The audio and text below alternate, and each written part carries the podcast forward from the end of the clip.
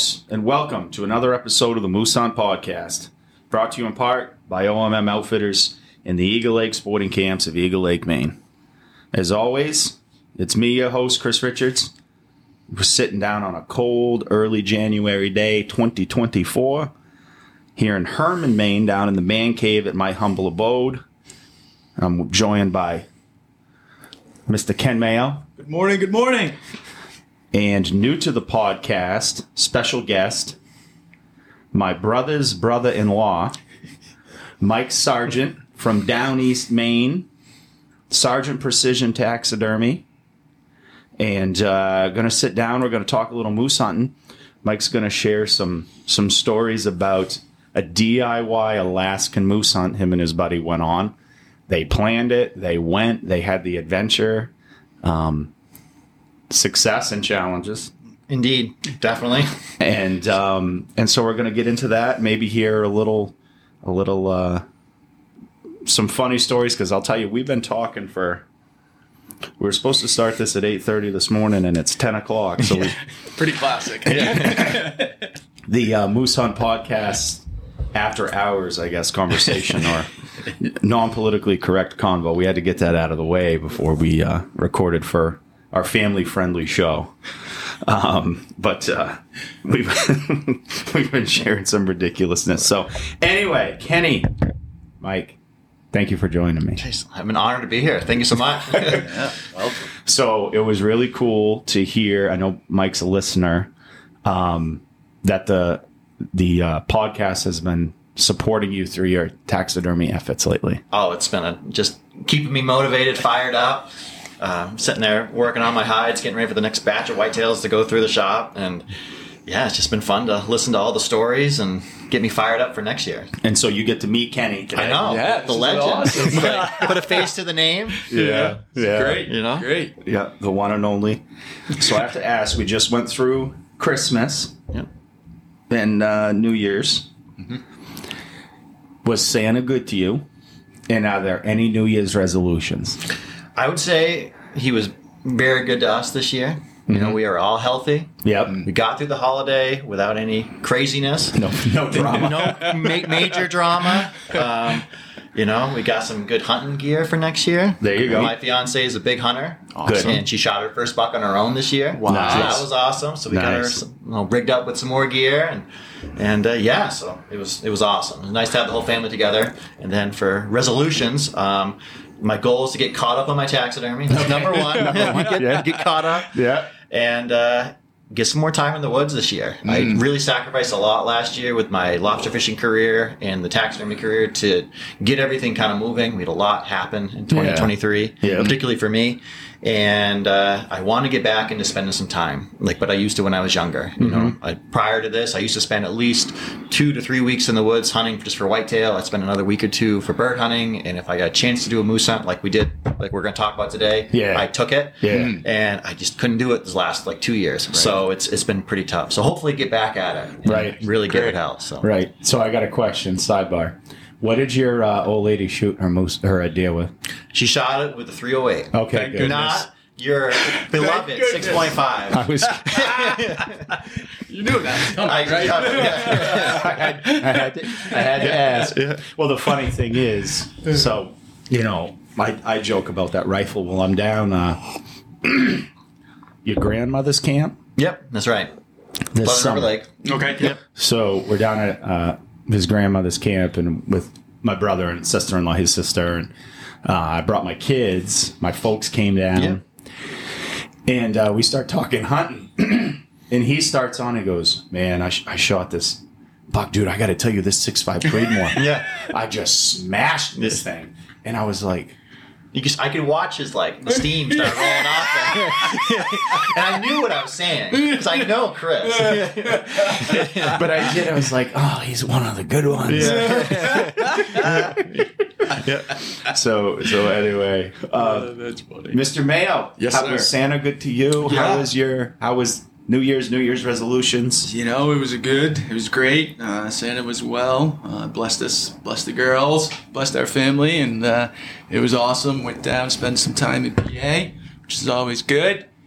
Uh, and now we're back looking for some ice. Really? Holy looking- moly! What's that? Yeah, We're looking. We're looking for winter. yeah, you know? looking for winter. But uh, you know, New Year's resolutions, uh, bigger and better, right? 2024.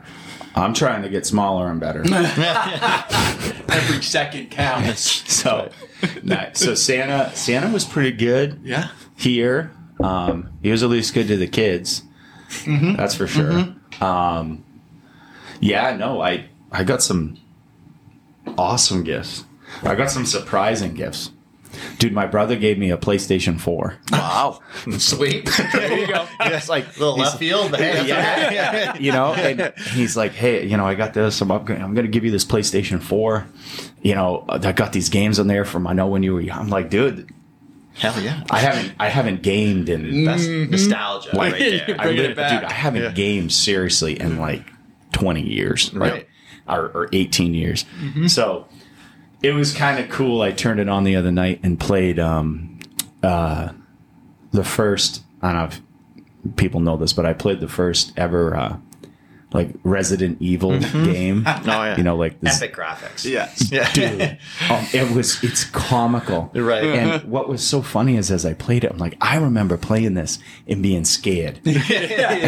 Like, Yeah. it was a real, you know, mm-hmm. like a horror survival movie or a game. And I can remember playing it and being terrified. And I played it the other night for a little bit and I was chuckling. Yeah. It's great. You know, the.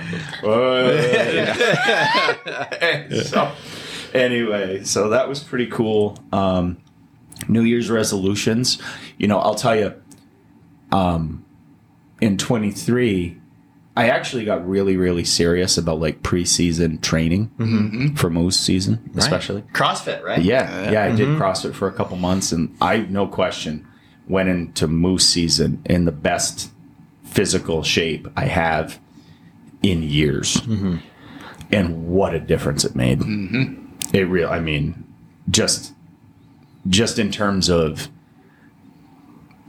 the ability to not have a ton of sleep and keep things positive if there were challenges and just go and go and go and go and uh, that because a couple of years ago I had two hunters that it it looked as it didn't come to this, but I was worried that the physical limitation on our hunt was going to be me mm-hmm. because I had just Yep. you know living on cheese balls and Cheetos and Right. they were like hyper in shape. Even the kid's old man dude like lived on his Peloton, and I think they met me and were wondering, is this guy going to be able to go? And I was able, the mustard here. So. you know, I was able to go, but like I'm like, this is never happening again. So I just my big thing is just to continue on that trend and and I will say I jump started my fitness weight loss journey um, with food poisoning New Year's Eve night. That'll do it. You know, That'll do it. Um, so spent you know a couple hours addressing addressing that. Yeah, purge. Yeah, yeah. So we got a full it we got a full reset. So I think there were some questionably cooked chicken wings at the holiday holiday party. Yeah, happens. You know. You know, I thought I was having my last supper, you know, before, before getting strict. And uh, anyways, that's how it was. So, so we're jumping in here. We're getting into the Alaska DIY Alaska moose hunt. You went two years ago, I think two or three. I think it's Yeah. three. Okay. Yeah, yeah, three going on to the third. So and so how did this start? I mean, I think everyone just wants to go shoot a moose in Alaska. I don't know anyone who hunts that doesn't. Yeah. Right, It's, it's- one of those top it's, bucket list it's, a, things. it's a you know an iconic animal Right. of North America anyway, and to get the biggest, baddest one you can get your hands on, like Right. who wouldn't want to do that? Right. Um, so for me and my friend Bryce, uh, we do a lot of deer hunting together and stuff, and we are kind of hemming and hawing over doing a big trip. Uh, we were talking about, man, we're gonna get married sometime. Like, you know, he had a little girl, and like I was getting kind of serious, and with my fiance that I have now, and like, you know, I wanted, like, we just go for it. Like, Yes. there's gonna become a point where we're not gonna be able to do this. Let's just go for it. Well, if you know anything about Alaska, there's two different types of opportunity for moose. You have over the counter tags and you have um, draw tags. The problem with over the counter tags is that you need to not only buy one, but you need to find a transporter or a guide for that area that's available to take you on that hunt. Yep. Hmm. And every single one we talked to was booked between two to five years out. Wow. It was just solidly The, booked. just the demand. Hmm. Yeah, and you know, for what little you know, if you know somebody, it's not that hard to get into that. Like Right, you can yep. you can get you know, if you want to go this fall, I could hook you up. But for us at the time, we didn't have that. Yep. So the next option was a draw tag, which is astronomically hard to get. Like pulling one in Maine. Worse, Worse. It's worse because there's no points involved. It is Wow. complete luck of the draw, and there is No kidding. I don't, I don't know what how many people apply, but it's literally like over hundred thousand. Yeah. it's phenomenal. Yeah. Um, so we just applied for a bunch of stuff. We're like, you know, we did uh oh, what is it? Like the um, Roosevelt elk down on Okay. Kodiak. And So like, you want to go on a hunt? we just want to do something out there. We just like let's just throw shit at the wall and see what sticks. Yep. And Yep. just go for Yep. it. So we applied for a bunch of stuff. I, the uh, application date is the 15th of December, and they actually draw in February, which is nice. Gives you a little bit of time to plan. Um, at the time, my friend Bryce is actually a merchant mariner. He was at sea, so I was the one who's going to wait for the draw results. And I'm, you know, uploading the, you know, go on the page and like, you know, refresh, refresh, refresh, it crashes, and you know, the Oh whole yeah. thing. oh yeah, I know that. And I'm like scrolling through, and I'm like, you know, I've applied for the moose lottery in Maine, you know, my whole life, never Yeah. got drawn, and so I didn't really have much anticipation of this. So I'm like refreshing, and yeah, it loaded. Here we go, looking down through. Well, I didn't get my the ox tag or whatever, and going through the list, and the last one's the bull, and it has a check mark by you know win or success. And I'm like, what does that mean? Like I look at it again, I'm like, we drew a ball tag.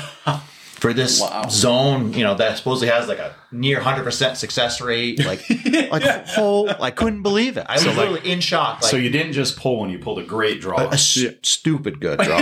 you won the lottery. yeah, won the lottery. So I'm like, I'm like, well, did I just did I just win it? So I went and got Bryce's information because he sent it to me, loaded his stuff on. He drew one too. Wow. No way. No way that That- we just pulled this off. Doesn't so I happen. call him. Uh, I think it was on InReach actually. I sent him a message. I'm like, we actually won something. Like we won this tag. So that's jump started our, you know, the realization stepped in at that point. It was like, we got to get ready to go to Alaska on a moose hunt, a DIY moose hunt, because not we had to figure out who's the transporters are for that zone or a guide right. if we can get in there and we'll start this process. Right off the bat, um, we ran into some issues. So we were part of a bunch of these hunting forums online asking for information and so on. So we finally drew the tag, we put the tag information on the website and was like, has anyone hunted this before? Any information you can give us about transporters? This is what we want to do, blah, blah, blah. The first response we always got was don't go. Hmm. Don't use the tag. And they were like, why? I mean, this has an awesome success rate. The terrain looks amazing. You're then, you know, we actually fly. You can't fly into this one. You got to take a boat up in, but it was, you know, it seemed pretty doable. And we're like, yeah, don't go. Um, really, really, Straight up, do not go. This is what you're hearing for information. This is what they told us. And we were like, well, this is just some jerk. Right, right, yeah, right. yeah. at that we went through like right. four different sites and got personal messages from a variety of people that told us the exact same thing. So, and they talked about some awful stories of guys going up in there and getting like their boats vandalized, their meat soiled, or, you know, just stolen or whatever. Mm-hmm. just messed with. Wow. And I told Bryce, I'm like, dude, I'm going to go to jail. Cause I, if I get down there and someone's messing with our skiff, I'm probably going to shoot him. Like I come, I grew up in down East Maine on the water. right? Yeah, This- yeah, this is- I, mean, I, I do things a little different. Lo- lobstermen don't screw around. Don't don't do that. You know. Yeah. So we hemmed and hawed. And I'm like, I don't know, man. But while this is happening, we actually get contacted by a guy who's kind of like the middleman between transporters, guides, and hunters. Mm-hmm. And he's like, Hey, I know this isn't your zone that you drew from, but I have a guy that is a transporter in an over the tag zone. He has two guys back out. Great zone. It's a little different of a hunt than you wanted. It's still on a river, but it's not like a float style hunt Yep. but he's got brand new gear, brand new everything. He's kind of like two years in or something. Great success rate, you know, and the prices were pretty reasonable. Mm-hmm. And you know, but we had this at this point. I'm actually in Idaho at a taxidermy school. This later in the so, so we're having to like line up all this like negotiations. Holy and Bryce is in somewhere out in like Europe or something working. I don't know. He's all So you're place. living, but you were you were in the I was uh, in a truck camper. dude. Yeah, This Ah, so this this, this Yeah. cat this cat goes to taxidermy school in a truck camper in the back of a 2500 Cummins diesel. Nice. Yeah, drove across the country, There you spent go. two weeks in it, traveling, hiking. Yeah. and spent two months in Idaho, like a Fast and Furious taxidermy school. Load that thing, right? I think I had like 14 mounts, like half life size stuff. Drove across the country again, sleeping with my bobcat.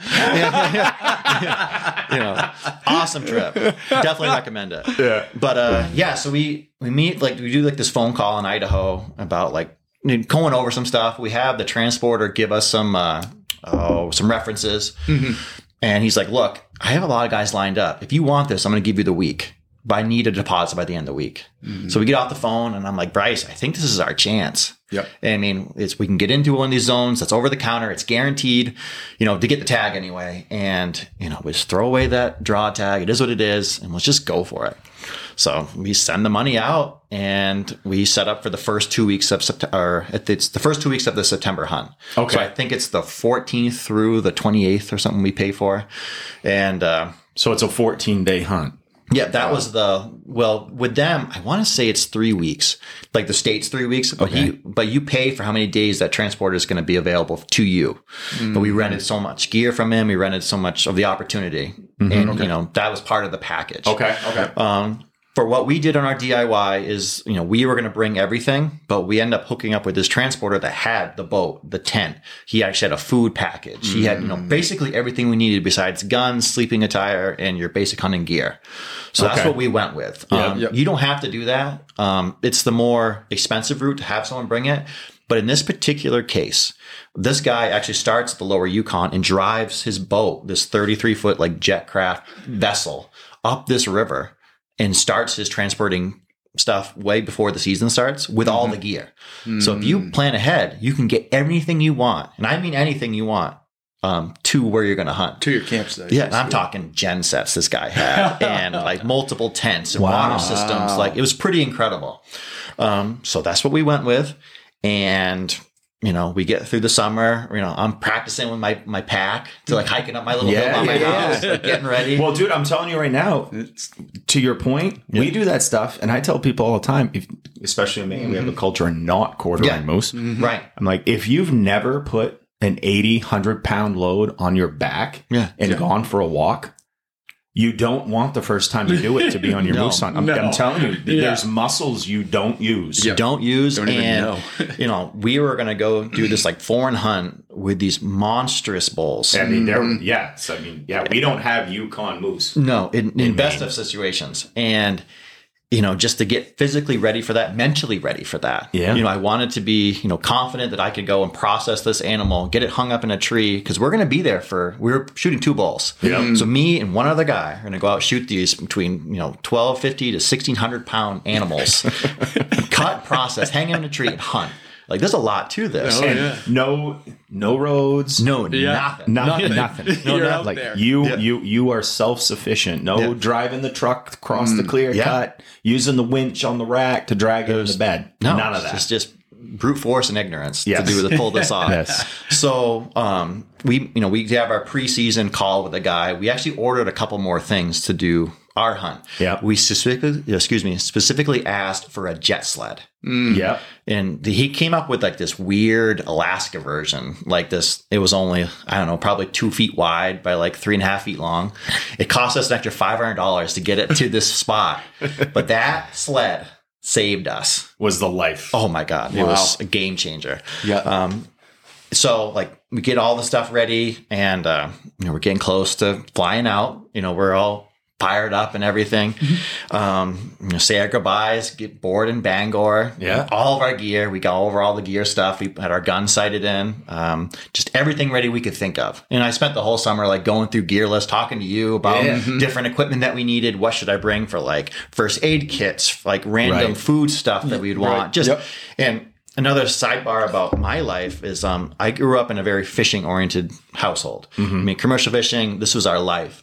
Um, we never went camping. I never did any of that stuff. right. I mean, prior to this hunt, I've done like two camping trips in a tent with my like girlfriend in high school or Yeah, something. yeah, yeah. Yeah. yeah. So to get flown out and they're dropped off in the middle of nowhere with a hunting buddy, Right. You, it's on your own, man. Yeah. Yeah. And so I had, I had a little bit of anxiety going into it, say the least. no.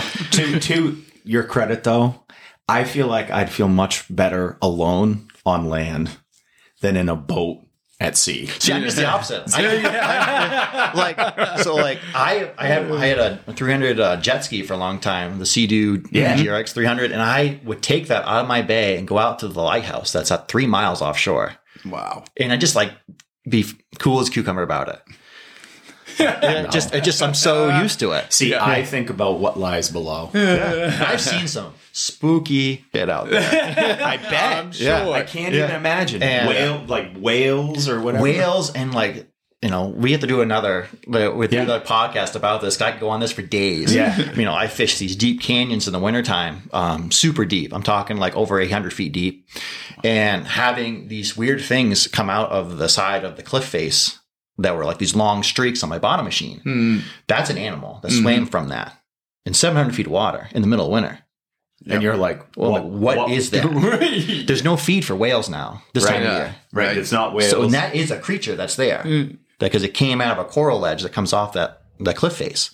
Like what? yeah, it's some spooky stuff. See, that's what I'm saying. There is nothing under you when you're standing on land. Yeah. Yes. that's what. but anyway, so we get up, we get you know get to Bangor, get all of our gear, and I'm like already you know I'm always thinking about what's going to go wrong. Yeah. So like we get all of our bags lined up, and I'm like, well, hopefully our guns don't get lost. Um, this is a time we couldn't get ammo. Like mm. for yeah, yeah, yeah.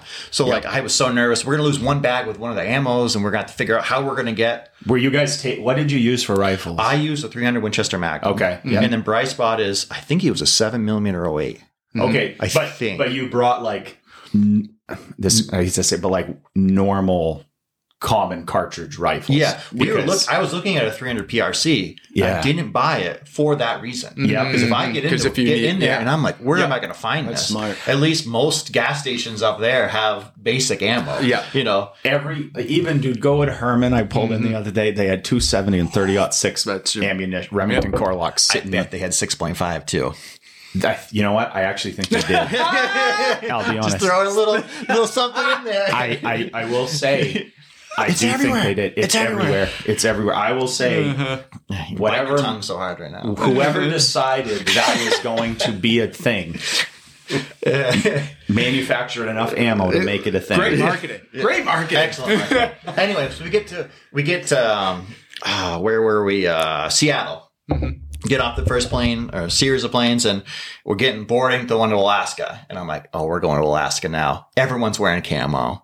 All hunters. The whole plane's full. We're all talking, just, you know, stories of hunting at the bar, waiting to get on. And on the plane, we're all lined up, excited about the hunts that we're all going on. Landed Anchorage. Um, all of our stuff arrives. Wow. Nothing's, nothing's lost. Nothing's stove up. I was really worried about our guns. Just Yeah. of all the mm-hmm. Well, you've also never done it, right? Nothing Flown- like that. Flown Yeah. to hunt with a gun I've or whatever. flown to Texas a couple times on Okay. hunts, but it wasn't, you know, going on to all these different planes. Mm-hmm. It was Right. just a totally different. And I was so nervous about, you know, I damaged my scope. And how am I going to mm. get this fixed out here? You know, Right. just the whole situation. So we get to Anchorage. We have one night in Anchorage, and we're going to go from there to a smaller airport that's going to shuttle us to a village called Shageluk. And from that village, we meet the boat that's going to take us up the river. We had to go 200 miles into where we're going to get dropped off. And that's where we're going to hunt. Mm-hmm. So we get to that little airport. We're, you know, we're loading stuff on. It's a, it's, I would say a semi, it's like a Cape Air. Those kind of planes. It Yeah, was, yeah, you know, Yeah, yeah. they they weren't huge. I think they hit like five people. Yeah. And they were half full of cargo Yep. for the village, but it wasn't like a total bush plane. Right. You weren't in like a cub. Yeah, we're in a Cub. So we uh, load up all the gear. We set our you know our last you know phone calls to home, the whole thing. Yep. We load on with two other guys that are going to go with us. We are going to meet this transporter, and then another. I think it held six people because there was two other elders from the village that were coming back to the village to do some celebration or something. So there were six of us. Full. The plane was full. Get on. Um, the pilot starts up one side, you know, one engine, and he starts the other side, and it fills the cabin full of smoke. fills it. Oh no. He's like, we gotta get off. We gotta get off. Y'all just, you know, disembark. We're lined up. I'm like, what the hell's happening? There's this kid that's working for the airline holding a bucket underneath the wing, catching the fuel that's running out of the wing. and he's ripping the cowlings off. He's opening up the engine, and you know they're like frantically taking stuff apart. And I guess an injector went bad, and something happened. Dumping way, fuel. dumping fuel everywhere, total mess. So they're scrambling. They got apart within like a half hour. They put it all together, and I'm on the phone with my fiance, like talking about what's going on. They touched that thing off, and a ball of flame roared down the side of that plane, right to the tail, just a whole ball with all the fumes that the kid. The kid is sitting there shaking, holding this bucket with uh, jet fuel in it.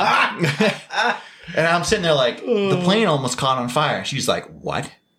And the next thing I knew, the pilot was like waving us down, like, "Yeah, we have to go. There's a storm coming. It's running. Let's go." and I'm like, I look So at you say your fiance. So the, fla- the Yeah, yeah. fireball Yeah. just came out of the plane, Yeah, and, and I'm he wa- about to get on. yeah, they're like, we have to go, and she's like, what? And I look at Bryce, and I'm like, is this really happening? And he's like, if we if we want to go, we got to do it. This is the last Hey, you I'm- got two motors. yeah, that's right. One of So them. I was Now like, or never. You know, I, I read Hatchet. I'm good. You know, I, I, can, I can pull this off. I read Lost on a Mountain in Maine. Yeah, We're yeah. good. We're yeah, good. Yeah, we're good. So like I say goodbye to my fiance, she's like, "No, you're not," and I'm like, "I gotta go. Bye. Click. Love you." And board this plane, take off. Thank God we got out of there. If you ever flown out of Anchorage, it's surrounded by these amazing mountains.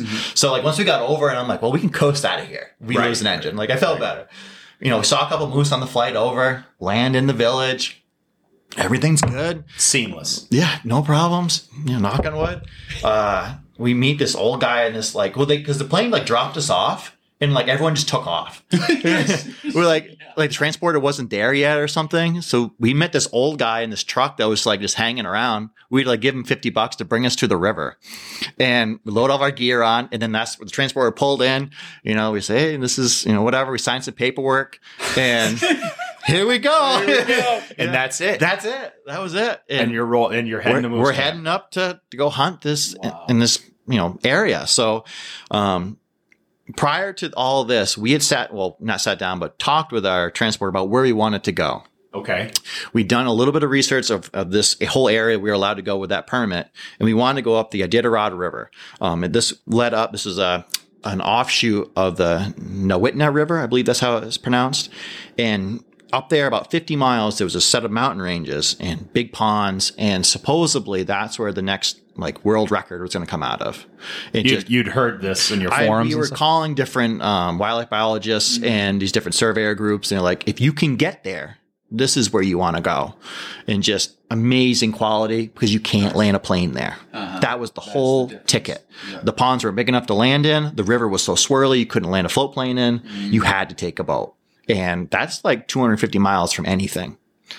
So we talked to him. He was full of piss and vinegar, the transporter. He was like, "Hell We'll yeah, go. We'll go. you want to Do do that, you crazy Mainers? Let's go. so we load on, So and so, how long did you boat? So we went from that village. We went 200 miles north. Um, the first two guys that were with us, the ones that were on that plane, um, they were going to get dropped off at the main river. And supposedly this guy's been on this particular hunt a couple times, not with him personally, but with other groups. And he hit, you know, this was, um, he was a pretty unique guy. Um, he weighed probably 350, pushing 400 and not athletic. And him and this other guy were there and they were just, you know, they had um, an absolutely insane amount of gear. They brought two generators, you know, one for each person, two tents, two boats, two everything you could think of. Um, and so he had a spot marked out supposedly to get him dropped off first. Then he was going to take us to where we wanted to go. Well, that ended up taking an actually like two hours to find his little spot. And by then, and we had been on this boat for eight hours going up this river, haven't stopped. Like we are humming up there. Um, You're going 200 miles in the boat. in a boat. Yeah. Like, yeah. Yeah. You know, we're cruising at like 30 knots, but we're still like It's yeah. 200 miles, dude. It's going to take 12 hours. Full Yeah. burn. Yeah. We were running. So we were, I think it was like eight hours with that guy in the boat, something like that. Finally get him off. We keep on finding places that are really good spots. He's like, well, this isn't quite what I want. Like, it just, it was very frustrating. You know, we found these places that were actually someone had hunted before, cleared it all out, actually flat ground in Alaska, like level. like a good quality Yeah, campsite. it's Like, like, what really you're close to the river, like everything you could want. No, I don't think this is right. And anyways, we finally get him off the boat, like throwing his gear off, like get out of here. We want to go do our thing. Um, as we're working our way north, though, um, on this river system, the banks get higher and higher and higher. The water. We start on the um, Iditarod River, and it is completely flooded like 20 feet above where it's supposed to be. Like the banks are now o- uh, totally under. The next, you know, the marshland that's above those banks is under. It's just chaos, honestly.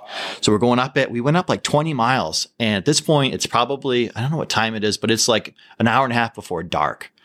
And I'm looking around and I'm like, we can't camp here. Like, there's no way we're going to, A, we're not going to get to where we want to do tonight because we're going to run out of light. Um, and even if you just throw us off right here, we're not going to be able to hunt it. It's just all flooded. So I'm talking with Bryce because he's pretty gung ho about this spot. And then I talk to the transport. I'm like, what do you think? He's like, well, I'm going to have to make a decision for you because I'm not going to have the fuel because we ran around with this other guy for so long to get you where you want to go. So he's like, I can either throw you off here or he said, I'll make a deal with you. So I will bring you, you know, back to the main river and we'll find a moosey spot. We'll throw you on that.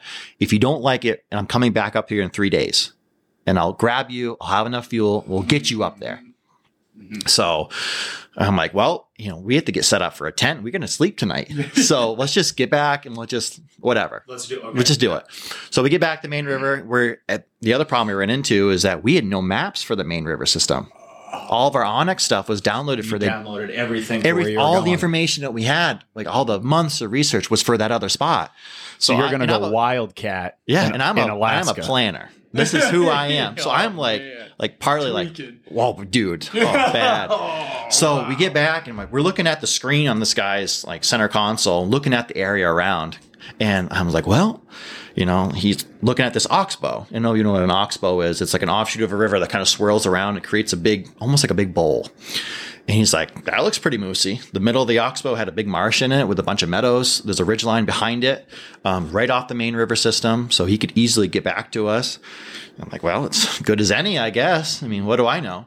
So we pull up into it and I jump off and I found a spot where there's two different like cliff faces. You know, it's a pretty steep bank and one of them was closer to the river, but it was high enough we didn't have to worry about flooding. I'm like, well, that's a good like cooking setup area. And then above that, there was another flat. We can actually get a tent down. Like, well, good enough. Threw all of our stuff off. And I'm sure you're like, I just want to sleep. Son. At this point, I mean, I had I, just need to I lay slept. down. I haven't Yeah. eaten anything in like forever. It feels like anyway. Threw all of our stuff off, and I remember like this clear as day. We threw all the gear off, and the guy's like, "See ya, I gotta go," and we just watched him like sail off, and it watched that noise go away. It just got How quiet. so quiet. Oh, it was like eerie, and uh, but awesome. And I was like, "We're we're this, this is real, guys. this is it. This is it. Like, we're here in Alaska doing a hunt for moose. Like this is sick."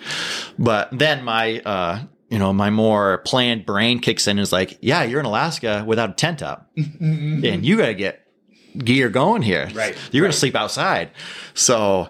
Um, I go into all right. I'm gonna deal with the tent, and Bryce, who's older than I am, is like a kid running around, looking at sign, and like checking on stuff. And he's like, "Dude, I want to start calling." I'm like, "We got to get a tent up, man." And he's like, "No, I'm gonna do some calling. I want to look around." I'm like, "Whatever." Get them fired up for the morning. Yeah, yeah. Like, I'm like, whatever, man. Like, I want to get a tent up. So I go just above Bryce. And because I can see him where he is on the edge of the riverbank. And so he does a beautiful cow call. Yeah. Yeah, You know, does the whole thing. We're sitting there. And prior to this, I've actually never done a legit moose hunt. Right. Like up in Maine. So I practiced moose calls and stuff. I never heard a moose call back to anything. Okay. Besides what I've heard on like videos and stuff. Yeah. And I'm looking at him and I look out and we hear this smoking grunt right across the river from us. Like smoking, like the loudest, yeah, perfect sound. And he he's been on like six moose hunts. He's like, that's the loudest moose grunt I've ever heard in my life. and then all of a sudden we look over and we see the willows thrashing. Oh. oh, stuff going crazy. The se- the second you're there, basically. Basically, yeah. The guy just drove off. It's quiet now, and this moose is responding to us. Right after that, to my west, down the river or the oxbow a little ways, the ridge line, a wolf howls. Like super deep, like right out of a movie. Yeah. and it's just like, whoa. We're not in Maine anymore. Yeah. So you know, Bryce calms down enough to where we can get like some basic stuff set up and we go to bed all fired up and ready to hit this thing going. You know, I'm like, well, you know, our game plan was we're going to get up in the morning, we'll finish the tent setup. Like we had all of our gear still strewn everywhere. We had rented a blow up raft, like a little boat thing with a little outboard, and we could get that set up and just we'll start like scouting the area. Stay tuned, folks, while we take a brief break for a word from our sponsors. Eagle Lake Sporting Camps have been around since the 1890s. The camps sit on a 23,000 acre state reserve, surrounded by forest, loaded with wildlife. Cabins are rustic, bathroom, shower, full bar, great food. If it has to do with outdoors, hiking, biking, camping, hunting, fishing, we can do it. All I can say is if you're looking to, to get away, Eagle Lake Sporting Camps has what you're looking for. To learn more about the Eagle Lake Sporting Camps, please visit eaglelakesportingcamps.com. And now, let's get back to the podcast. And getting a game plan for where we're going to hunt. We had our little on or inReach maps Yep. on our little thing, Yep. and we were just going to go for it. And so you had three days to hunt there. That was the plan. Yep. So, um, so we got you know, we got up in the morning and you know immediately run over to that spot where that bull, um, you know, talked to us, responded to us, Yeah. and did a bunch of calling and nothing, nothing, nothing. And so we worked around a little bit. And well, it was raining. It was kind of a overcast day, um, a little windy. I'm like, well, let's just keep working this piece. Um, we jumped back across the river there and we found some fresh sign. We kept calling and working our way down. We ended up working to this ridge, you know, this little set of ridges. And I'm like, well, let's split up. I'll go through the middle and I can glass from here. So I'm going to go, you know, down the riverway. I'll glass across the river and around looking for sign or whatever. I'm not going to call though. And Bryce was going to work his way up and do the same thing essentially. Just try to figure out the lay of the land. And uh, the deal was I was going to let Bryce shoot the first ball. Yep. Um, he'd done most of the legwork for this hunt, and I was honestly just there for the experience. Yeah, you know, yeah, if. I shot something, sweet. Yeah. If I didn't, it's I'm cool with it. Um, I don't, so I'm just like you know still hunting, trying to remember all the stuff that like all my you know ancestors have taught me. I guess you know like like go, don't go too far, go slow. Like you know, we really looked the area over, and I might have gone like 200 yards from Bryce, and I'm looking down across the riverway, and I see, I'm looking at this meadow, and there's just like this brown bush that's in the middle of this meadow. Mm-hmm. And I'm looking at it, and I've done enough taxidermy to know that's fur. That is Right. not Right. a bush. But I'm like, I don't know what hair that is. It's like a blonde color. I'm like, what? What is that? So I'm like looking at it, and you know, of course, you know, we're soaked, and I'm like wiping off my binoculars, looking through, and I'm like, what the heck? So I keep like working down. I'm watching this thing, and I'm looking at it, and all of a sudden it like moves a little bit, and a paddle comes out of the grass, just one paddle, and I'm like, that's a bull. Holy crap! I found a bedded bull oh, wow. Laying an, there. An hour and a half into our first hunt in a random spot in Alaska. Like, oh, crap. So I run back to Bryce. I'm like, hey, man, I found a bedded bull. Let's we'll go down. And uh, so we get up to it, and yeah, there's a bull there. But if you're a non resident, you have to shoot a bull over 50 inches Yep. or four points on its brow. Okay. So that was That the, is the minimum that was the law for your for us. Yeah. And uh, well, all we could see is the top of one paddle. Hmm. That's it. Oh. So I was like, well, he is going to get up eventually. yeah. So let's get set up on him and we'll wait. How far are you? At this point, we're like 300 yards ish. Okay, so he's good, shootable. Yeah, good poke, but like set up. I brought shooting sticks. Everything was set up to do a really good shot. Um, we like hemmed and hawed. We sat there for like 20 minutes and there was a bunch of brush in the way and the wind was picking up.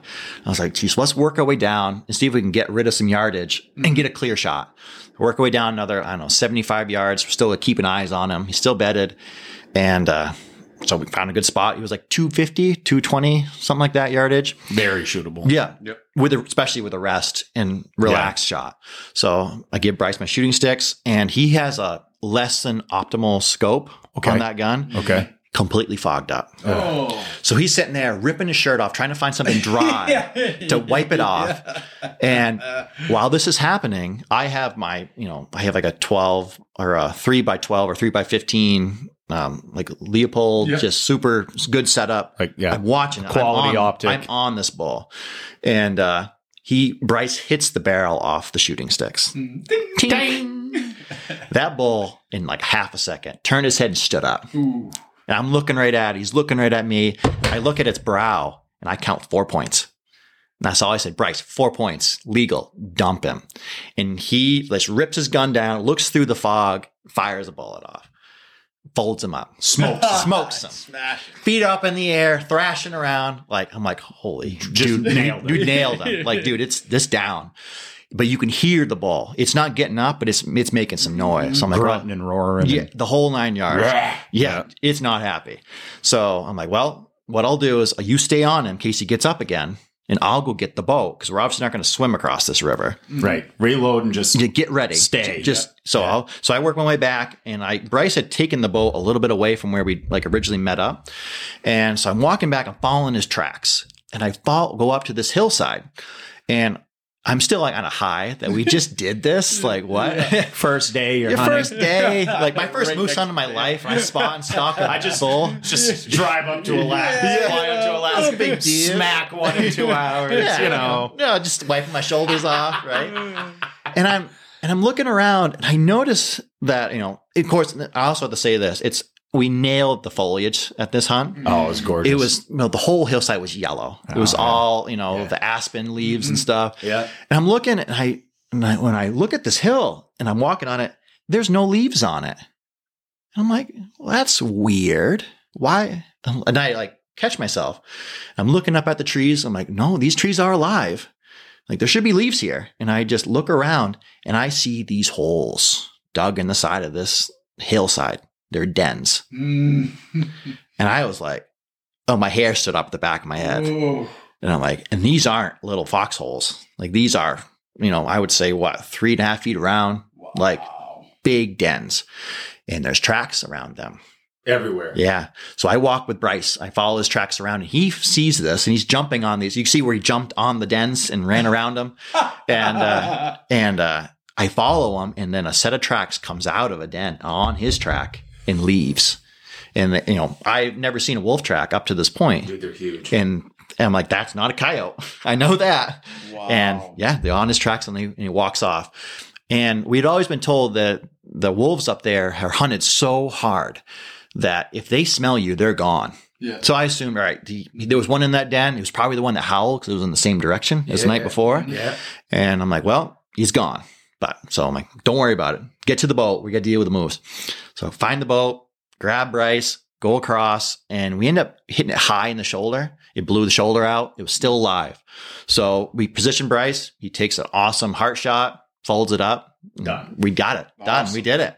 So we celebrate, take a bunch of pictures, you know, and it's a it's a stellar ball. Um, it ended up being 57 inches wide. Yeah. Had you know full palms, four points in each side. Awesome bull. Um, what I was looking at though, the top on the Yukons where it's daylight all the time in the summertime, they bleach out, Yeah, yeah, yeah. and the whole top of it's blonde. Wow. It was, you know, so that's, you know, we got to see the whole thing. It was sweet. So here comes the process. We're two guys. We're going to have to pack this bull out Yep. and you get it to a spot to hang.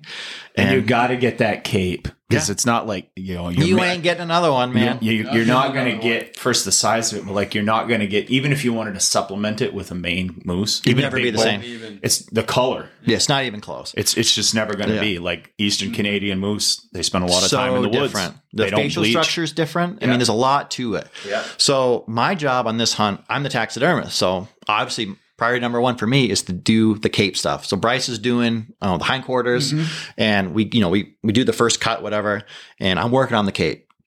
So I have the outdoor edge knives, Yeah. and you know they're awesome. Yeah. They're stupid sharp, rugged. They're not going to break on you. And I'm working, you know, I cut my do my cut between the ears. I'm working that cape back through the top of like the hump area. I never seen hide so thick in my life. Yeah. It's like a solid inch thick on The this actual- bull. the The, actual actual, hide. meat of that hide. Wow. So I'm pulling it back, and I'm, you know, the next thing that's going through my head is, um, we were told in this area there's a ton of grizzly bears, right. and they know what a bullet is. They know what the sound of a bullet is, and they will run to the sound of a bullet. Because that means food. And if they Mm-hmm. can get to it before you do, you, they got a free meal. So I was like you know, looking at the grass all around and like I'm kind of spooked out about the whole thing. I've never done stuff like that. So I'm rushing. I've never worried about predation. Yeah, yeah. I mean, that's, That's that's And a whole other game. The other thing too is the transporter who was a grizzly bear hunter had shown us photos of his hunters that were attacked. And like, you know, so that was fresh in my mind. yeah, that adds another level. Yeah. right there. so I'm like ripping through this hide and I'm going too fast. You're Russian, mm-hmm. yeah. I'm rushing and I slip and fall. Well, that Havalon knife or the outdoor edge goes off the antler. I'm holding it super tight in my hand. Mm-hmm. Goes off the antler, off my shin bone, and into my leg. Ah! Stabbed yourself. Stabbed myself. And it goes in a good probably two and a half to three inches straight in, puncture. And immediately my foot goes numb. Ah. And I freak out. I fall back and I'm like, Bryce, Bryce, I cut myself really bad. You know, I'm I'm doing the the PG version of what I said. Uh-huh. But yeah, yeah. and you know, I, I can imagine the color. yeah, I just Yeah. like I completely like you know have an anxiety attack, not only because of what's happening, but like where we are. yeah, you're out. Um, We aren't getting help for two more days, no if- matter yeah, what. Even best case scenario, it's going to take me two days to get out of here. Mm-hmm.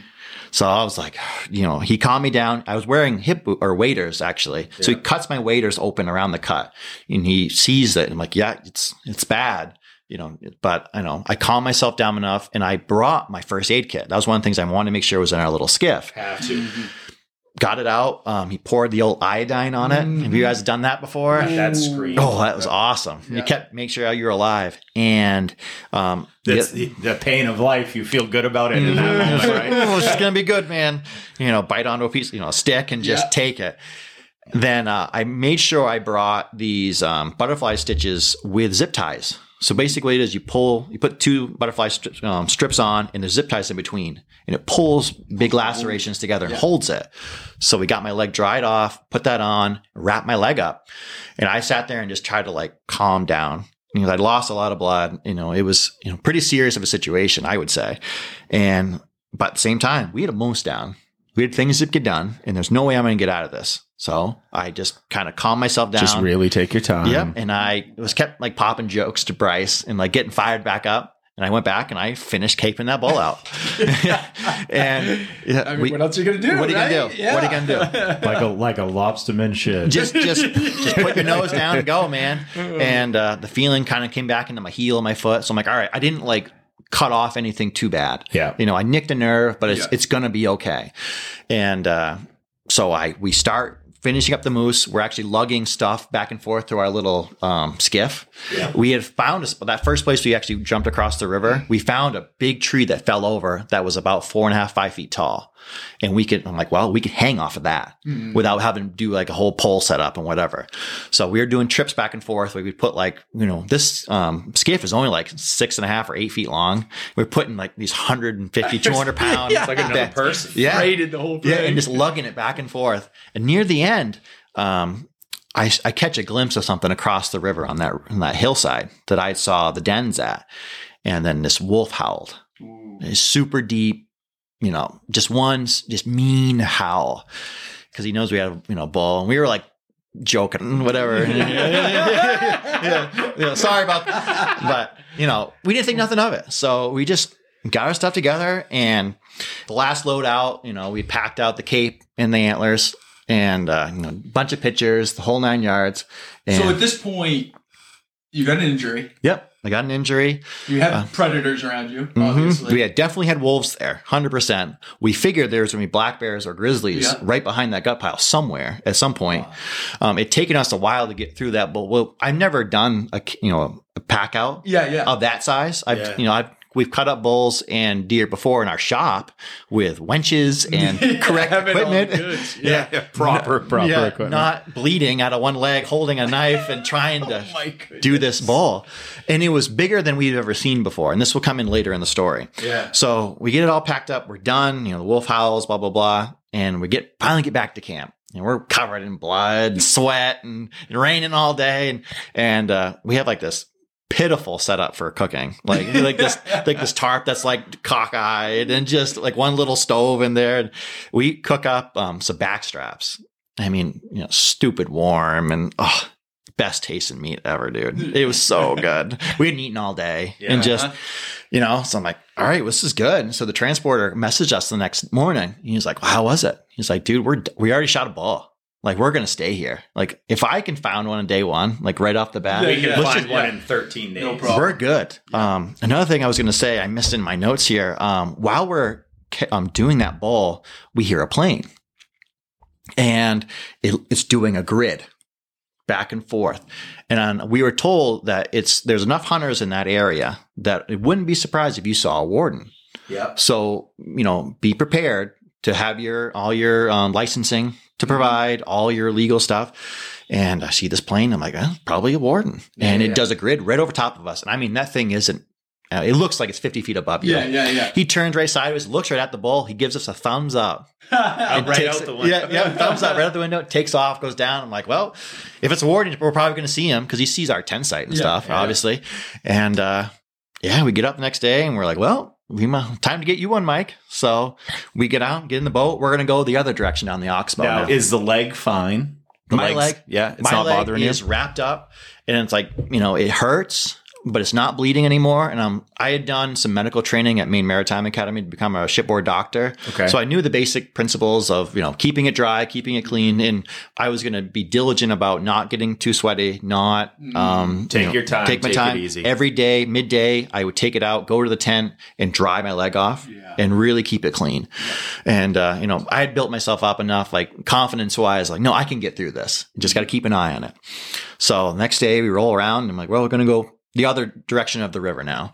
And we're going down there and I see this thing across the river, like swimming across the river, this white thing, or it looked like antlers at that point. It was mm-hmm. super far away. And we were just talking about if we saw a moose cross the river, like, what do we do and whatever. Like we're mid conversation. I look up and I'm like, there it is. There's a something in the river. So we're like, you know, maxing out this whole outboard, trying to get there. what is it? What is yeah, it? what is it? And I'm like looking at, I bring out my binos, and I'm like, that's I don't know what it is. It's like it's not an it's not a moose, but I don't know. And I'm pulling up, and I see the white edge of a little raft, like a little tiny raft, and then I see three little like camel hats. And I'm like, oh, they're hunters. Okay, and we get up, and what it was, it was the guy in the plane. And you know, hey, this is you know, we introduce ourselves and whatever. He's like, yeah, and. Uh, I'm not going to give out names because I don't want to, you know that. But uh, he's like, yeah, I'd hunted this oxbow for the last 25 years, and you know, I'm like, oh, I'm sorry, we're like in on your territory. He's like, no, I'm not meaning like that. Like you found a hellacious spot for you just to wander in here of all the things. Just to stumble. Yeah, to stumble on it. it. And he's Yeah. like, yeah, I've shot between two to you know three bulls in this exact spot every year for like 25 years. So I'm like, wow, okay. And but then I see his, you know, what he has for gear, and he can only go like a mile from where he landed that plane. And I'm like, look, our outboard's bigger. Um, we're younger. I said, we'll give you a good two mile radius around this spot, and this is yours. We'll Mm-hmm. We're go back off. we're gonna back off. We're gonna go down the main river farther, and we'll start. We'll give you a berth, and um, you know, super cool guy. Um, it was a younger guy and two olders, and you know, awesome, cool goose. So this we started really getting away from our area, and for the next six days we hunt. Morning, noon, and night. Like we hunt hard. The temperature starts to increase. It's like 55 to 60 during the day. And up there, that's like 100. Mm-hmm. And nothing happened. No, no bulls would respond to us. And we covered miles and miles and miles to a point where we were going so far north and south, we ran into other hunters that were part of the, the transporter's crew. And they're like, he was talking to the main transporter and they're like, why are these maniacs way up here? They're, this- they're everywhere. in this little skiff. Like we wouldn't even leave Dude. our dooryard with that, and we were going like 30 miles up this river system in this little inflatable raft. That's the fisherman right Yeah, there. Like it. you're like, this is a river, man. Yeah, this ain't this the land, Atlantic. Ocean. yeah, right. No big deal. No big deal. So when we're having a good time, we're checking out other areas, we're meeting other hunters, like we're just living it up, We're Yeah. having fun. Um, you know, we're not seeing the bulls. We actually saw one bull at one point cross the river. We try to do a setup on it, doesn't work out. Um, they're just not responsive to calls. Yeah. So this is like I want to say it's day six, and we're tired at this point. Um, I've Oh, been, it's a grind. Yeah, it's a grind. Um, You're hurt. I'm in a lot of pain at this point. It's it's a different type of pain. It just hurt all the time. It wasn't like an infected, like a pulsing pain, but just it sucked. So you know, we're not sleeping much, whatever. And I, so I'm dead asleep in my little cot, and I'm gonna paint a picture of what our tent setup looks like real quick. So it's up on the second little cliff face. It's a round tent that you walk up to the front of it, and there's like a two foot walkway around the tent. The back side of the tent is lined with trees, but right below or right in front of our tent, it drops right off. So just picture that. I'm f- sitting in my cot on the left side of the tent, facing the river. You know, moon's up, whatever. And I woke to Bryce screaming bloody murder, like sh- like blood curdling. guttural. Yeah, like you know, bad sounds. Oh, middle no. of the night. Get out of here, go! And I first thought there's, there's a bear here. Um, that morning, we actually brought the cape from a the river to our camp to start flushing because it was so warm. I was afraid that it was going to spoil. So we were flushing it and salting it. Um, and the head was there and stuff. So I'm like, the first thing went through my mind was there's a grizzly in, in our tent. And I'm like, what is it? What is it? I'm looking for my gun to grab. And he's like, I heard a wolf. And I'm like, what do you mean you heard a wolf? He's like, I heard like a biting sound, like a, you know, chomping sound like a wolf would make or a, like a coyote is what he thought it was. And I'm like, well, it was probably just like smelled the moose cape and mm-hmm. ran off. So I'm like, well, whatever. It's, you know, they're not going to bother nothing. Yeah. So I'm leaning back on my cot, my feet are, you know, in front of me. I'm looking up kind of toward that cliff face and I'm looking the moonrise and just like taking it in. I'm like a little shook up. yeah, just a little, huh? Yeah, and, I, and Bryce is like, you know, I hear him like slightly snoring. He's out. I'm like looking around, and I notice this shadow moving, and I'm just like, I'm like, oh yeah, the wind's on the other side of the river. no in front of me, in front of the tent. Between really. Yeah, like right in front of me. There's a shadow there, and, and like kind of moving around the front of the tent. And I'm like, yeah, the wind or whatever. And I'm like, you know, because I'm so tired. I'm not thinking clearly, obviously. And I'm looking at the trees, and they're not moving. And I'm like, there's no wind. And I look at the shadow, and the shadow's moving. and, I, and I start yelling. Yeah. And what it was, and I watched that shadow move in front of me till it hit my feet. And for where that moon was coming up in front of me, that means on that two foot little walkway around that tent, mm-hmm. something was standing there. And I was scrambling around trying to find a light to find my gun. And I was yelling. Bryce woke up and he's like, What? I'm like, there was something in front of this. And we're yelling, whatever. And you can watch this thing just walk off, like right between all of our stuff, just wander off and howl. And it was the same super deep That, that same. yeah, the same wolf, this you know, the alpha male that Yeah. came behind the other wolves that day. Well, we didn't sleep much after that. didn't bother anything, but Just just checking things just, out. just you know, wanted to make sure we knew he was there. Wow. And uh, He wanted you to leave. yeah, they, that was his territory. And uh, so you know, we got through the next night or something, and just didn't sleep much after that.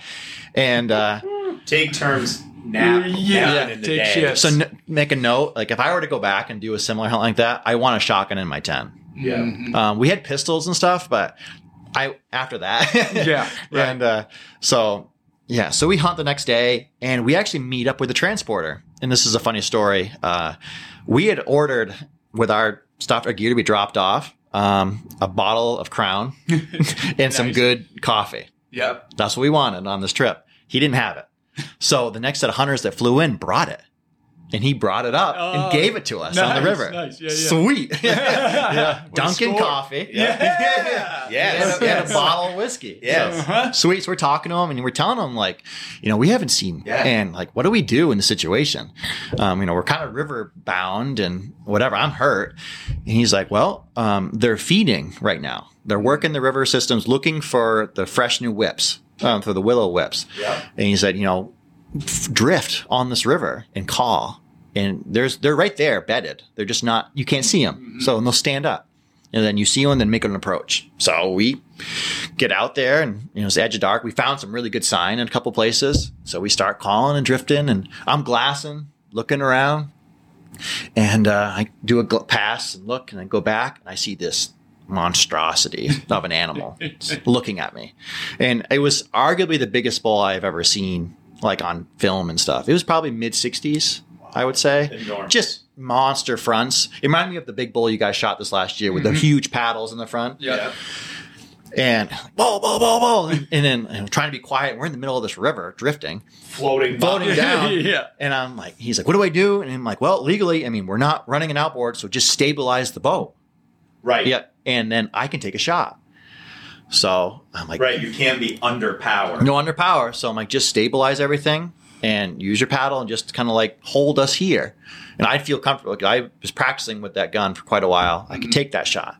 And uh, so he's trying to do his best, and I bring the gun up, and try to relax. And I, I can only see from mid shoulder up because the grass was so tall.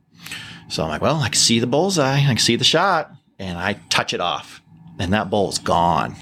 Like it didn't. I didn't see it run. I didn't see nothing. It was just gone. So I'm obviously freaking out. Like, get, let's go, let's go, fire the outboard up, let's go ashore. And Get over there Yeah, yeah, Yeah. get there. And uh, and like, I think I hit it good. I mean, I felt confident. So I we get up on the bank, walk ashore, and uh, I looking around. I can't find it. I'm like, I know it was right here. There's no blood. There's tons of tracks. I'm like, oh, what did I do?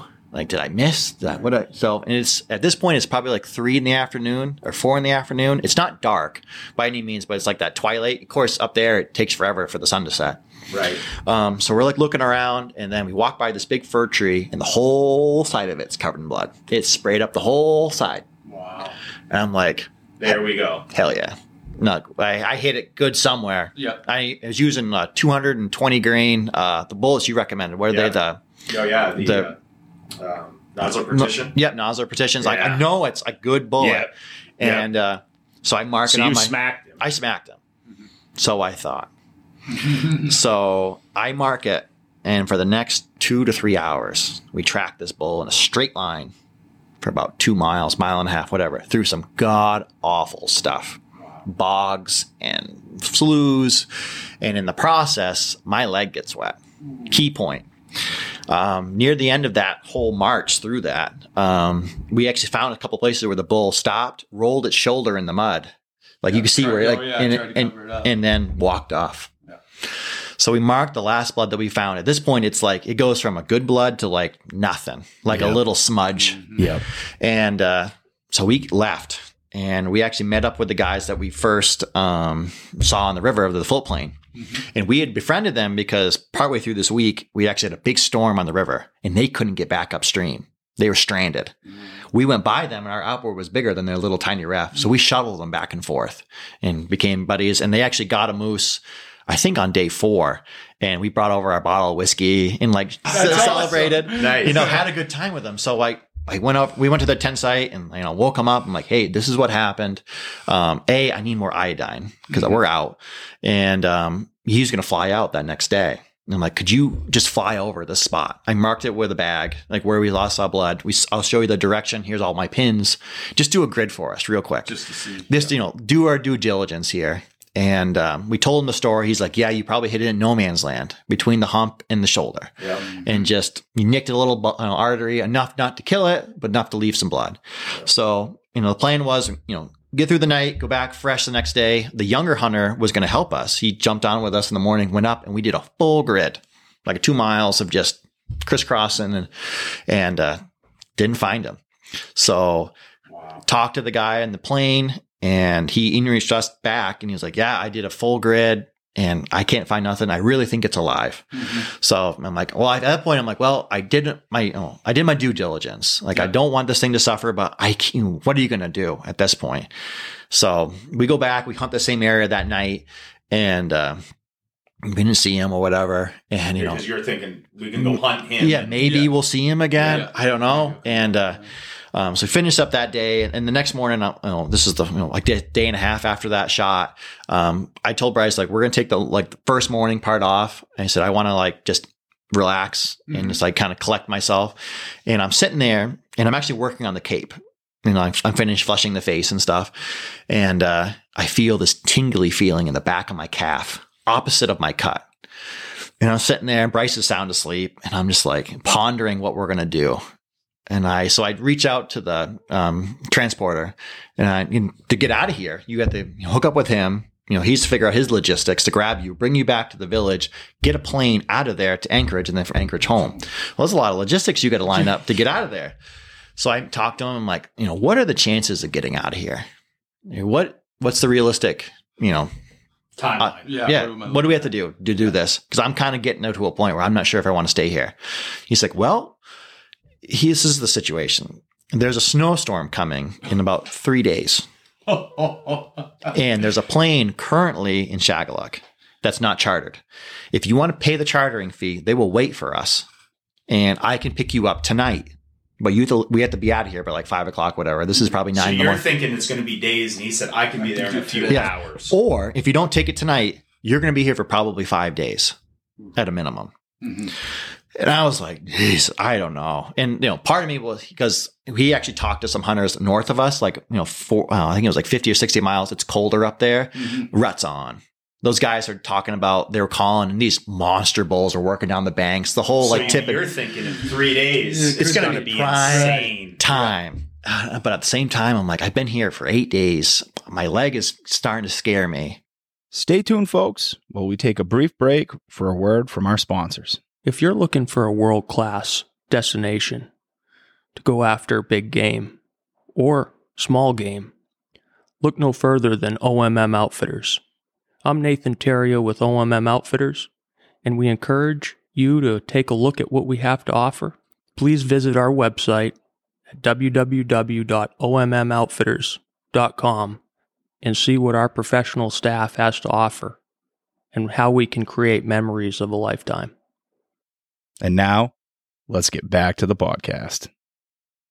um, you know, I've had an awesome experience. Maybe it's time to like call it good. Yeah. So I pull the plug and wake up Bryce. I'm like, I did it, dude. I'm pulling the plug. Uh, let's get packed up. Yeah. Let's get out of here. Time to get out. So we meet up. You know, transporter comes. He actually is picking up another set of hunters. Um, these crazy guys from uh, oh, where it wasn't Michigan. Um, you know, up that way, in, in you know, with the wicked accent. I'm trying to Yeah, think of. um, you know what I'm talking yes, about? yes. Very distinctive accent. Yes, oh yes. And uh, they went in there two days before, shot two bulls in two days, packed them up, did their whole tent site, and gone. Like unbelievable. In 48 hours. In 48 Yeah. hours, they were there. Two bulls packed up, cut up, lugged out. Amazing. They uh, so we got them on the boat. We got all of our gear on the boat. We're working down the river. We're so overloaded. It's not even funny. Take us forever to the point where we're not going to make it to the village um, that night. There's no way. So we end up stopping halfway at the, like the transporters area where he has a big camp set up. So we we got there, and you know, of course, me and night Yeah. Yeah. Super crazy. One of the other transporters that were there that works for the main guy um, brought his girlfriend to MDI to work at Jackson Lab. Oh, that summer. there you Wow. go. Yeah, yeah, yeah. it's like Yeah. It was wicked crazy. connect- Yeah. I'm telling you, dude, Oh, Maine, Maine is it. It's crazy. Maine is like a Yep. dude. Went to Saskatchewan deer hunting. Right. Six out of the ten guys in camp were from Maine. Yeah, exactly. I'm like, you got. What are the chances? My dad's like, we just drove 2,400 miles to hang out in camp with someone who lives 20 minutes from me back home. Right down the road. I mean, literally. it's foolish. And I, like, I could see MDI from my house. So It's like, this is crazy. Right. So, you know, had a good time and, you know, got up early the next morning, got all the gear, back on the boat, went up to Shageluk. And uh, this is when we start negotiating with the village. So, you know, there, it's funny. Um, a lot of these villages really don't like out of state hunters, even to a point where we offered to give them half our moose for free, package ready to roll. And they said no. They wanted you to fly it out at a dollar fifty a pound. They want the cash. Of course. Yeah. Yep. So, but Yep. we had to negotiate with the pilots what we were allowed to do, and this it turns into this whole thing. While in the meantime, my leg is starting to really hurt, like way worse than it did before. And uh, so we figure out what we ha- what we have to do to make everybody happy. Get on the plane. In the meantime, I had messaged the inReach or not the inReach, the um, the transporter's um, wife who's going to pick me up because I have a first flight out of Anchorage. Just pick me up, go to their house, take a shower, get cleaned up, get ready to get out of there. Bryce, who had his moose, was going to stay for an extra day, process his bull, and then fly out the next day. So I get back, and we finally land in Anchorage. So this is what, know, like 36 hours after I'd made the initial, I agreed to get out of here. I'm having a really hard time walking. And get to their house, I take a shower, and I have her look at my leg. She's like, "Yeah, this is this ain't good. Like, you want to take care of that." So we, you know, do what we can to like fill it full of stuff yeah. best we can, whatever. And it looks like a nasty cut at this point. You know, it's infected, but it doesn't look. You know, I've seen some bad stuff on Yeah. boats and stuff, and I'm like, I it's painful, but it's I just have to go to the hospital. They're gonna give me some, you know, bad shots and some horse pills. Yeah. I'm gonna be fine. so you know, over you know, overnight flight, get in Anchorage. Oh, pardon me, from Anchorage to Bangor. Um, my fiance picks me up, and uh, when I landed in Anchorage, I called her because it's the first time I got a chance to talk to her. Really, besides injuries messages. But you could check in through. I'm okay. Yeah, yeah. Yeah, yeah, I never tell her about the stab, the wolves, none of that stuff. That's Just- smart. Minor details. Yeah, That's just smart. the just Dude, the, I stabbed myself quarter on a bowl this year. Yeah. I did not tell Jeannie. did not. Yeah, yeah don't know. So I I call her from Anchorage, and I was like, yeah, just so you know, there's some stuff that happened on this hunt, and I got hurt, but I'm okay. I'm you know I'm in Anchorage now. But you need to probably take me right to Yeah, Bangor when we land. Plan on going to the hospital when I get home. Like literally. Yeah. Directly. Mm, So I get back and get all of our gear off the plane, all this stuff, and obviously meet up with my fiance and get the stuff in the truck. And she's like, "What do you want to do?" I'm like, "I really want to go home and take all my gear. out. I want to take another shower, and I want to look at my leg again." Because I'm at this point, I was like thinking, well, I could just go to like the local clinic in town, and you know it'll be fine. I, I didn't have insurance at the time, so I was like, well, I can probably do that and get away with it. So I go home and I noticed my my socks felt funny. And uh, I took my pants off and look at my leg, and my calf muscle is the same size all the way down to my foot. Is swelling at that point.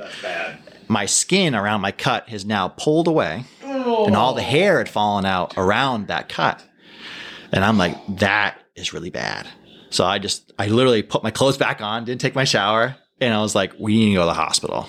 So we- Right now. like right now, we go up there and uh, get in the ER. I'm like, you know, yeah, I got a hurt leg infection, and I'm at this point I'm wearing kind of like my fishing clothes, my lobster fishing clothes, you know, kind of ratty, kind of bait smelly, and uh, so I get in there, and they finally get me into the the room with the doctor, and he's giving me the skit about me being neglectful.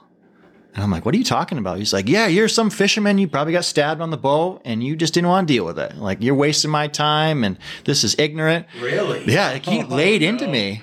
And I was like, dude, I was in Alaska hunting. He was like, BS. You weren't up there. And my fiance is all of like five feet tall. Unloads on this guy. And he's, he was in Alaska. He was like basically two, you know, thousand miles from anything. And, you know, Just landed. yeah, literally like, he's like, here's the photos. And he's like, oh my God, you were in Alaska.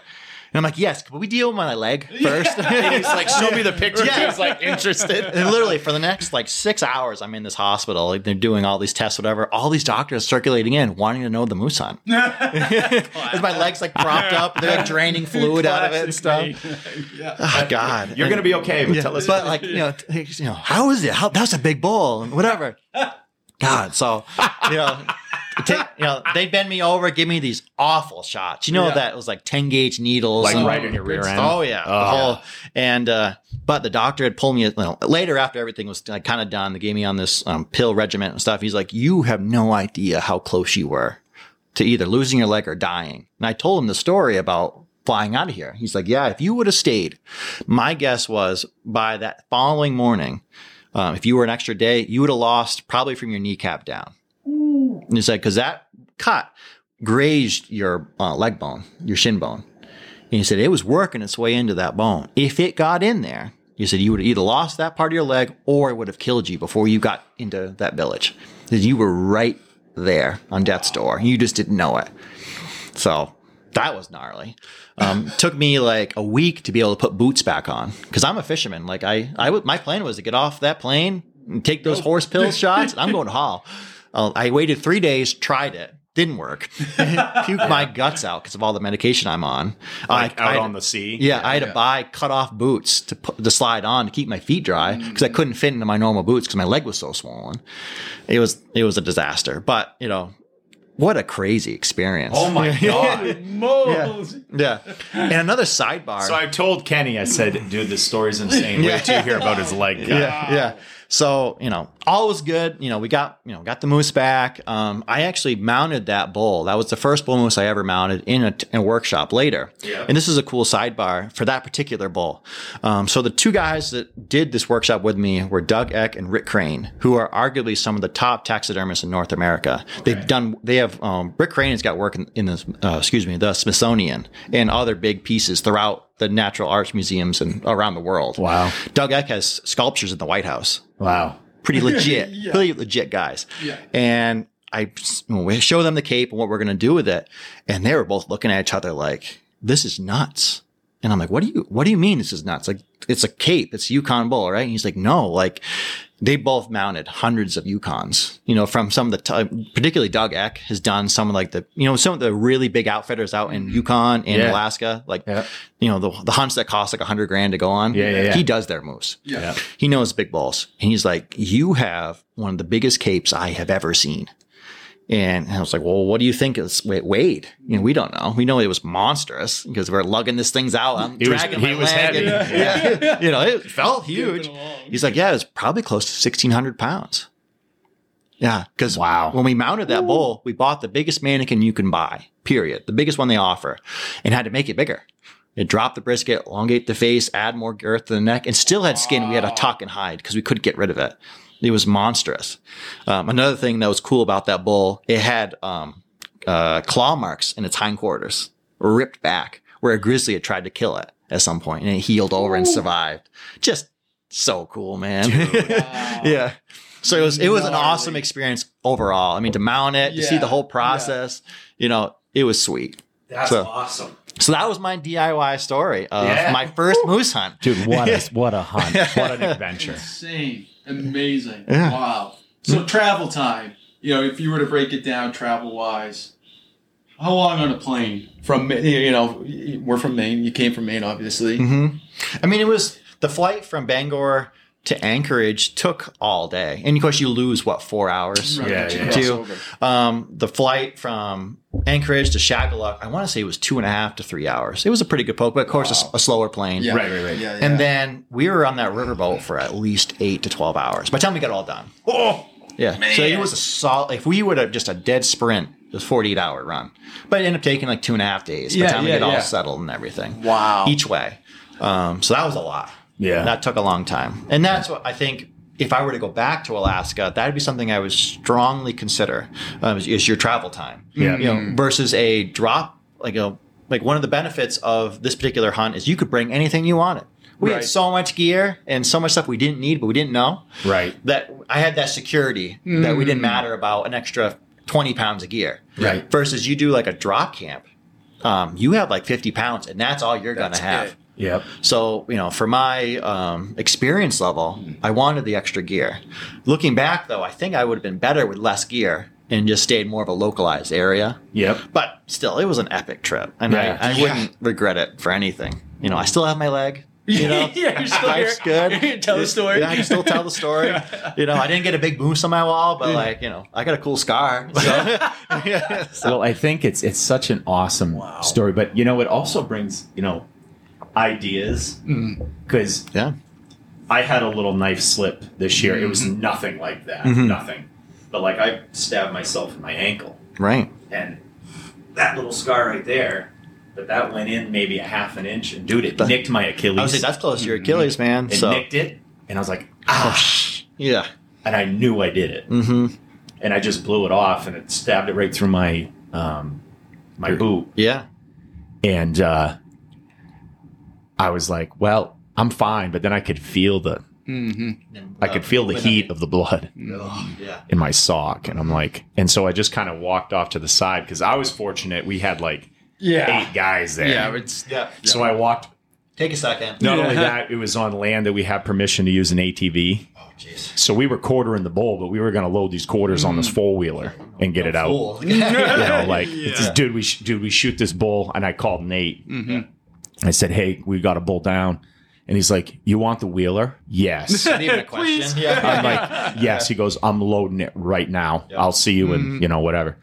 Um, I walked around the wheeler, and actually, one of our other guides had showed up to help, and he had two hunters, his two hunters with him, and they wanted. Be a part of it and like Yeah, see yeah, it. They hadn't got one yet, and they had never seen one quarter. Right. So, And they had a cow hunt, so they were coming partially to learn the process of quartering because they yeah. they intended on going on their cow hunt in two weeks yeah. and doing that. And so they come in, and one of them, because they were watching, one of them was the only one who knew I did that. Mm-hmm. So I walk around the four wheeler because I'm just quietly going to go check this out. I'm not gonna make a big scene in mm-hmm. this whole thing. Dude, he was awesome. He like follows me and he's like, You just stabbed yourself, didn't you? I'm like, Yeah. So All dude, that I, pride a little bit right Yeah. there. I was like, yeah. So I was pulled my boot off and it was fine. He, he actually knew like some first aid stuff and we cleaned it and Cleaned it was fine, fun, back, right. whatever. But dude, I'm wondering things we should wear over our legs. I Like, think, do they make like knife proof?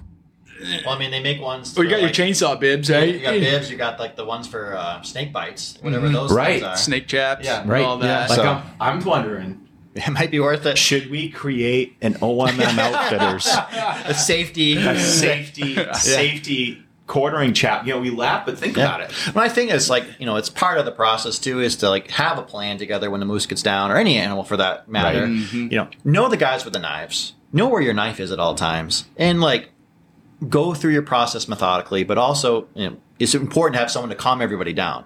Like in that situation where I was in, I wish Bryce or we had if we had more help, it would have been great. But Right. just be like, no, let's just focus. Like it's going to be fine. Um, there's no- Or I think it's even you hear that situation. Like if you had a third person, Mm-hmm. you should say, "Hey, why don't you just stand there with the 4570 Yeah. and look around and just Yeah. just have and, it and take turns?" Yeah, Yeah. just just take the time Because- to do it. And I think for us, um, we were just so overwhelmed with the situation and just It happened couldn't so believe fast. It. We just couldn't believe anything that just transpired like that. The fact that you know all the research we, we had done, the people we talked to, everyone had said you're never going to come up on one like that. You're never going to see wolves in Alaska like that. You're never going to do any of this stuff, and then everything single thing happened. Yeah. We actually met with that guy, um, the one with the float plane, and we told him about the wolves, and he was like, "I've been here forever, I've never even seen one in here, let alone had one in my camp." and he's like, "They'll never come up to you." And I'm like, "BS." Yeah. Yeah. that happened. This one Yeah. almost came in for Yeah. an ear scratch. They wanted to come Yeah. in and yeah, wanted his belly rubbed. Oh, jeez. Well, it comes down to expect the unexpected, right? Definitely. And- And I'm so glad I took the time to go through that first aid kit before I left and Mm-hmm. had that um, that little you know, zip tie butterfly thing. you know, so I think that's a first aid item I don't carry. Yeah. Yeah, we. I mean, we talk about a lot of stuff like tourniquets and stuff like that. That should be by little cuts, you know, something like that. Dude, speaking of that tourniquet first aid stuff we go through, we have a guy who uh, he guided with us two years ago. This year he had to take the year off work and stuff. He um he was caping a face Off a deer. of a deer, Oh God, I can see where this is going. Mm-hmm. and dude, he he ended up slipping a Hit knife, The, hit his artery. cor- corroded. It was at the a femoral artery. femoral artery. Yeah. Mm-hmm. Dude laced it. Had to give himself a tourniquet. Yeah. Keep himself going. literally. Yeah. and so That's eight. This- It's every six minutes that blood, all the blood in your body goes to that. Isn't that like that? Eight minutes. Something like that. He didn't A have lot. long. He, he got himself just in time, Yeah. similar to your story. Where, Yeah. But So- he had a couple more minutes and he would have been gone. So like we go through this like somewhat monotonous thing every year at training Mm-hmm.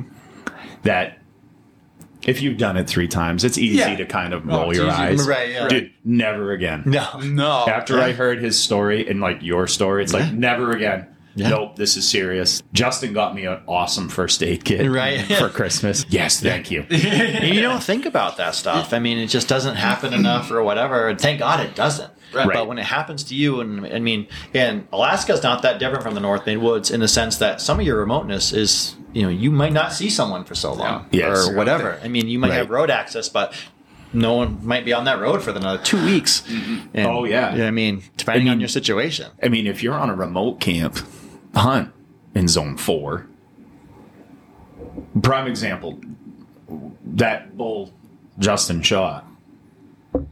I think we were 92 miles of logging road from pavement. Yep. So even if you have a horrible situation, Yeah. if you can't life flight, like say it's bad weather, that you're coming out in a vehicle, mm-hmm. Right. You have 92 miles to pavement, not mm-hmm. 92 miles to a city in a major hospital. yeah. Pavement. Right, Quote, pavement, unquote. 92 miles to like the the access road to Baxter State Park, Right. Mm-hmm. Yeah.